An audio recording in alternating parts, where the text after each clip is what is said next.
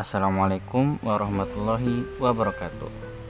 Alhamdulillahirrabbilalamin Kembali lagi bersama saya Davin di podcast Aidin Stories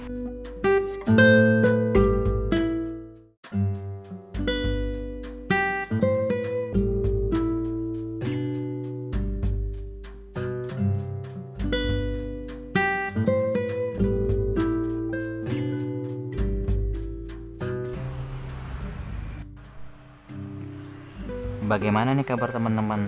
Kayaknya kita udah lama deh nggak ketemu via podcast ini. Sekitar dua mingguan deh kayaknya.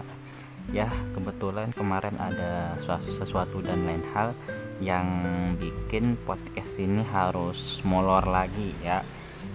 Kali ini bukan karena flashdisk hilang atau HP hilang. Alhamdulillah flashdisk yang kemarin sempat hilang itu sudah ketemu sekarang Oke, teman-teman masih inget nggak di podcast episode kedua ini kita bakal bahas apa?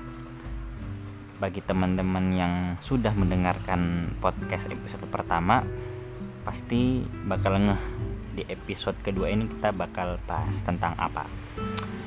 Yap, di episode kedua ini kita atau saya pribadi akan membagikan pengalaman terkait work from home saya selama ini sebagaimana yang sudah kita ketahui bersama, saat ini kita sedang dilanda sebuah ujian berupa musibah penyakit yang bernama virus COVID-19 atau yang familiar kita ketahui dengan nama virus corona. Nah, efek dari penyakit ini sungguh dahsyat. Virus ini bukan hanya menyerang fisik manusia yang berujung pada kematian, tapi menyerang dalam skala yang lebih luas, seperti ekonomi sebuah negara. Nah, yang paling mengkhawatirkan sebenarnya dari virus ini adalah vaksin atau obat dari virus ini belum ditemukan, sehingga inilah yang menjadi momok kenapa orang takut terpapar virus ini, karena memang vaksinnya belum ditemukan. Sembari para ilmuwan menemukan vaksin dari virus ini, pemerintah mengeluarkan sebuah seruan yang bernama work from home setelah seruan itu dikeluarkan mulai nih di medsos seperti di Twitter, di Instagram muncul tagar-tagar trending seperti hashtag di rumah aja. Munculnya dua istilah tadi merupakan bagian dari upaya pemerintah untuk melindungi dan menjaga masyarakat agar tidak tertular virus ini.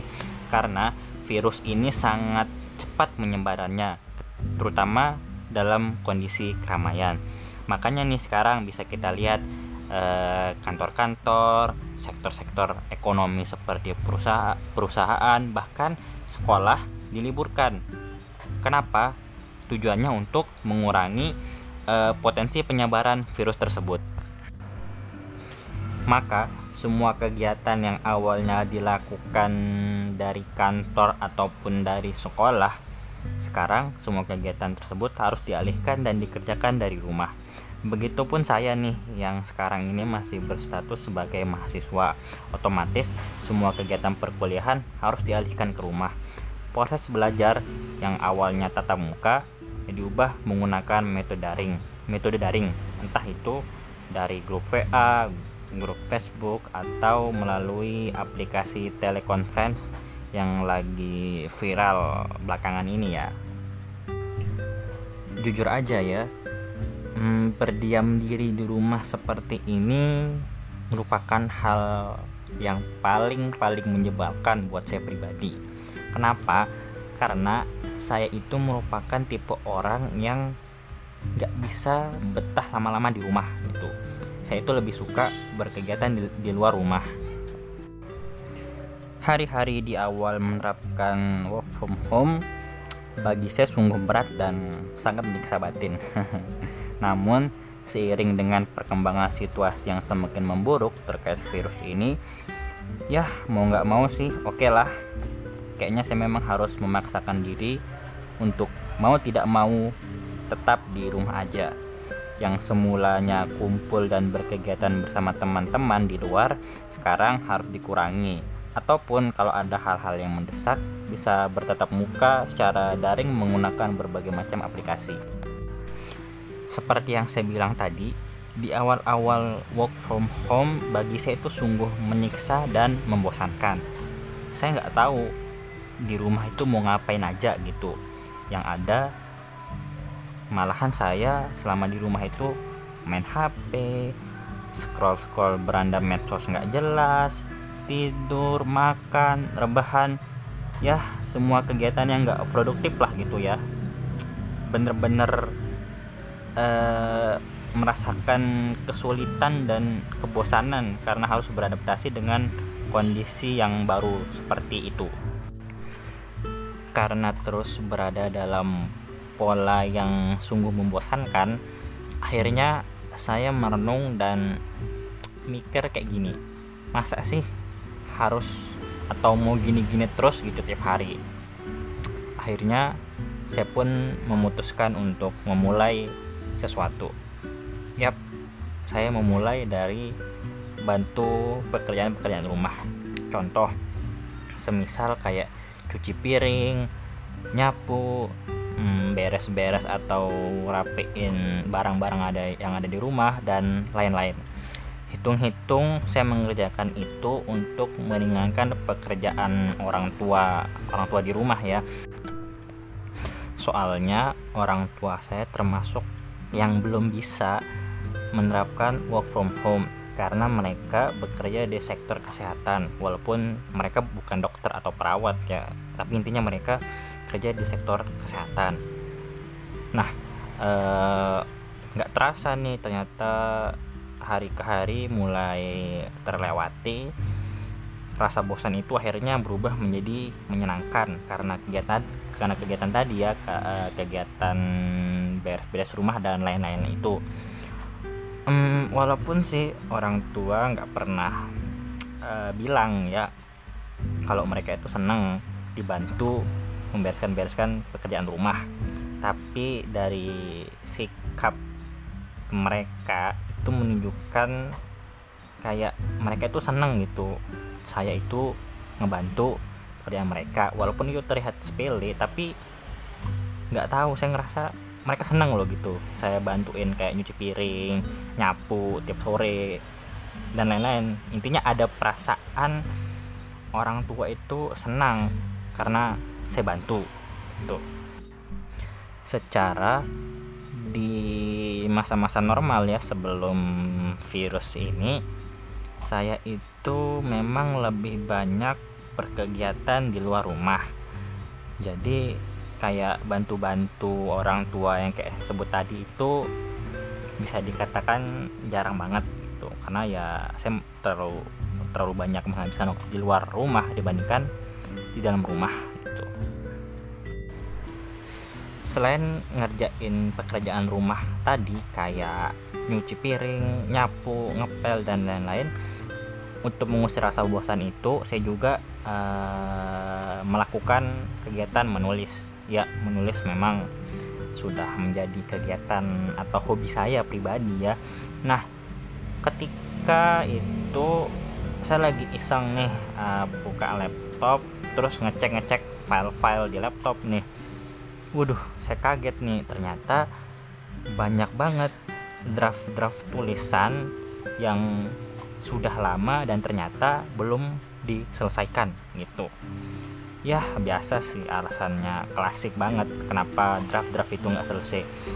Ya kayak banyak tugas kampus uh, writer block lah atau mungkin ya sebenarnya faktor yang terbesar itu males ya males untuk melanjutkan uh, tulisan tersebut.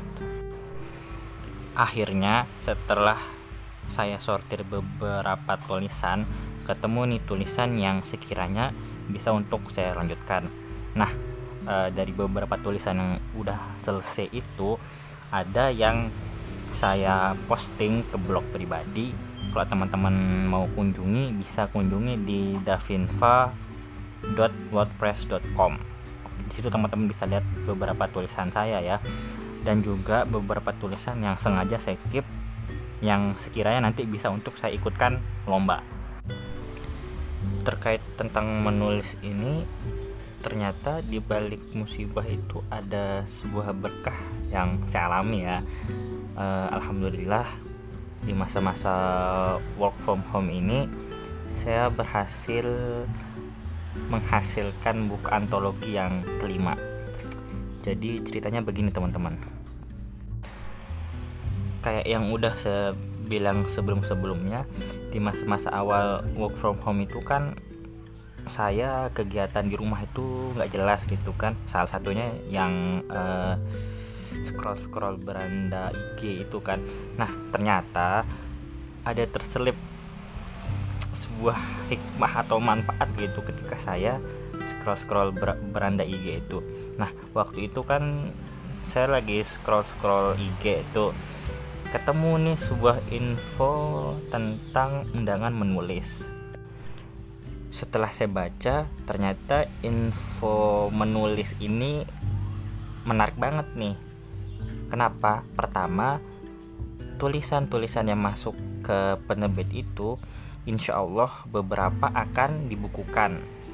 Dan saya itu ya kalau uh, dengar info lomba yang tulisannya dibukukan itu kadang lebih excited dibandingkan uh, dapat juara satu dua tiga gitu. Karena gimana ya rasanya lebih enak aja gitu uh, karya kita dibukukan kalau si pribadi ya dibandingkan harus menang atau dapat uang gitu nah yang kedua juga yang bikin menarik info ini adalah hasil penjualan atau royalti dari penjualan buku ini insya Allah bakal didonasikan 100% ke tugas medis yang sedang berjuang untuk meng apa menghilangkan atau membasmi virus inilah bahasanya ya.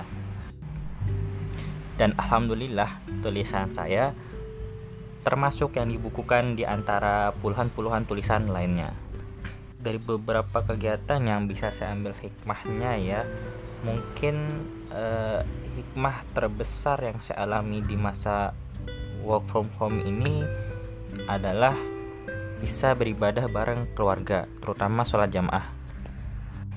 Selama masa normal, kita keluarga memang jarang banget sih bisa sholat jamaah bareng gitu. Pertama, karena memang ya masjid eh, masjid rumah saya itu deket sama masjid gitu. Jadi ya mending sholatnya ke masjid gitu kan. Kedua sehari itu kita kita sekeluarga itu memang nggak bisa full di rumah gitu. Entah itu orang tua yang belum pulang kerja atau saya yang memang nggak di rumah karena masih ada kegiatan di luar gitu. Nah pas wabah ini mulai merebak hampir semua waktu kita sekeluarga bisa sholat jamaah kecuali waktu sholat zuhur karena memang orang tua siang belum pulang kerja ya. Bagi teman-teman di sini mungkin apa yang saya ceritakan ini terlihat sepele ya. Ya karena memang sepele kelihatannya. Bagi teman-teman yang memang sudah merasakan hal, hal itu sering gitu. Nah tapi bagi saya yang jarang-jarang nih bisa ngerasain hal itu ya ngerasa excited banget gitu. Ada perasaan atau ada sensasi beda gitu. Bisa uh, ngerasain hal itu.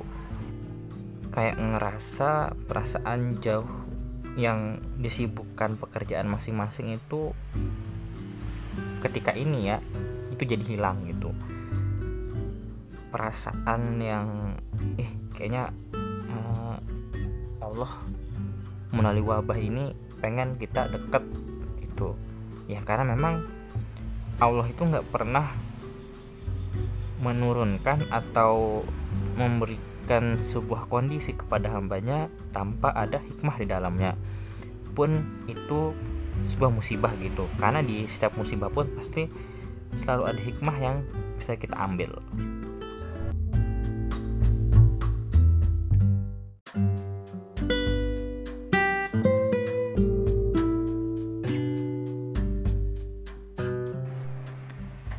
itulah tiga hikmah yang saya dapatkan dan saya rasakan di masa work from home ini teman-teman juga pasti ada yang ngerasa kayaknya selama di rumah aja hikmah atau pelajaran yang saya dapat itu adalah ini contohnya mungkin ada yang udah bisa cuci baju sendiri, sudah bisa masak atau yang lainnya.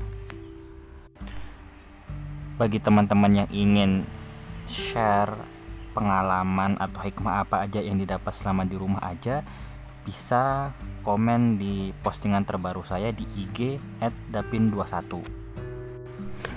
Oh iya, ini juga bagi yang punya ide atau usulan kira-kira tema apa sih yang bagus untuk saya share di episode ketiga bisa komen di postingan terbaru itu juga ya sebagai penutup pesan saya ke pribadi diri sendiri dan ke teman-teman ubah musibah menjadi berkah. Karena di setiap musibah selalu ada hikmah. Sekian mohon maaf bila ada salah kata. Wassalamualaikum warahmatullahi wabarakatuh.